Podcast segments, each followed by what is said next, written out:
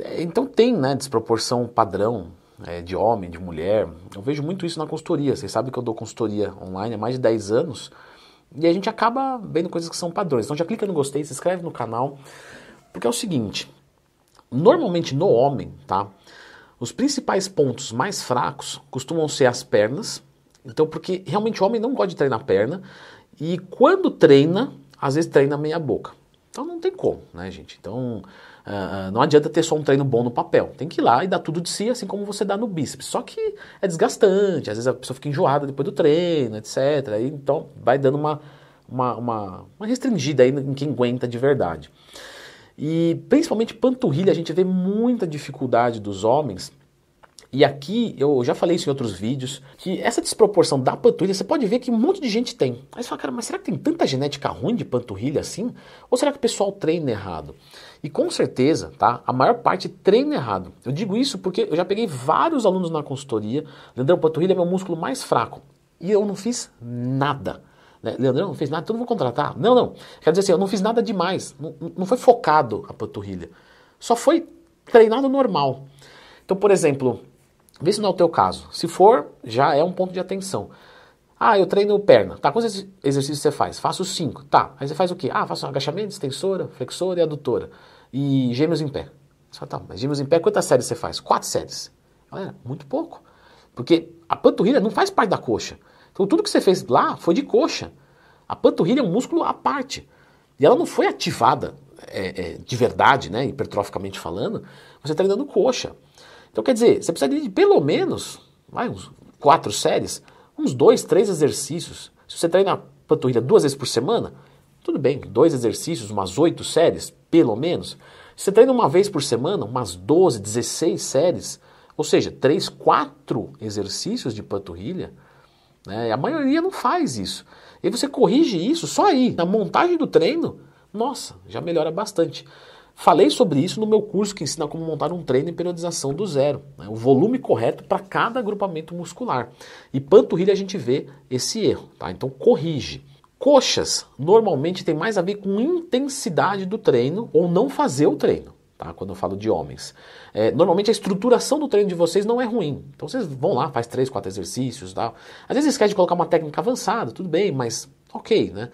É mais a aplicação do treino pessoa não vai até a falha. Leandrão, já ensinou como é que treina até a falha? Já, só procurar dentro do Twin Mais Tema, que tem um vídeo que ensina como treinar até a falha na prática. Um outro ponto que também pode acontecer de desproporção é em relação aos glúteos, né? Então tem homens, por exemplo, que não treinam glúteo e vai muito bem, vai tranquilo, o glúteo do cara é sensacional.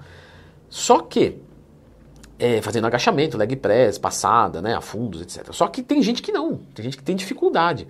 E aí tem que dar pau no glúteo, não tem jeito.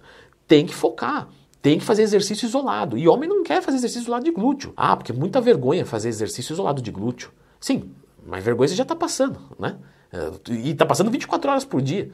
É melhor você passar vergonha 15 minutos dentro da academia fazendo um exercício e depois corrigir. Então, meninos, não esqueçam de descer o pau no glúteo caso o seu glúteo, né, não for um glúteo bom, lógico. Não é todo homem que precisa treinar glúteo isolado. De parte superior do corpo.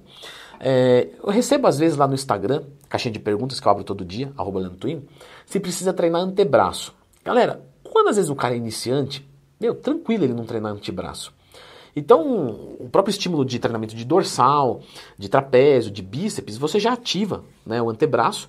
E algumas pessoas, às vezes, ativam mais o antebraço do que o resto. Por quê? Ah, estou fazendo né, um, uma remada. E às vezes a pegada abre né, antes do, do, das costas falharem. Então, quer dizer, o antebraço está sendo muito exigido.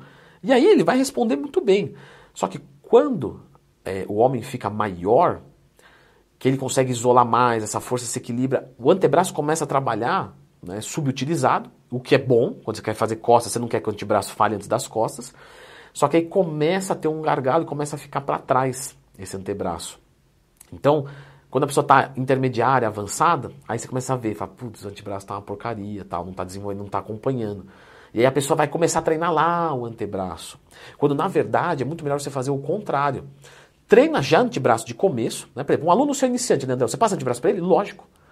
Ah, mas às vezes não precisa. Então, ganhar força é importante para que esse gargalo do treinamento de costas não aconteça, etc. Mas se passar do ponto, pô, o cara tá com atividade de Popeye, isso nunca acontece, tá? Muito difícil. Não lembro de nenhum que tenha acontecido. Mas vamos supor que aconteça. Aí você para de treinar, você entendeu? É melhor você passar do ponto e parar de treinar do que você ter que correr atrás depois de um músculo fraco, depois você já evoluiu muito. Aí você está descontente, você tá descontente porque o antebraço está fraco, está atrapalhando a estética. Então, antebraço também é um ponto bem importante. E aí, às vezes a gente vê alguns outros detalhamentos. Por exemplo, às vezes superior de peito o pessoal esquece um pouco. Às vezes uma pessoa que não faz uma, uma, uma remada com boa execução, e não tem uma genética tão boa, um posterior de ombro, às vezes também acontece essas desproporções.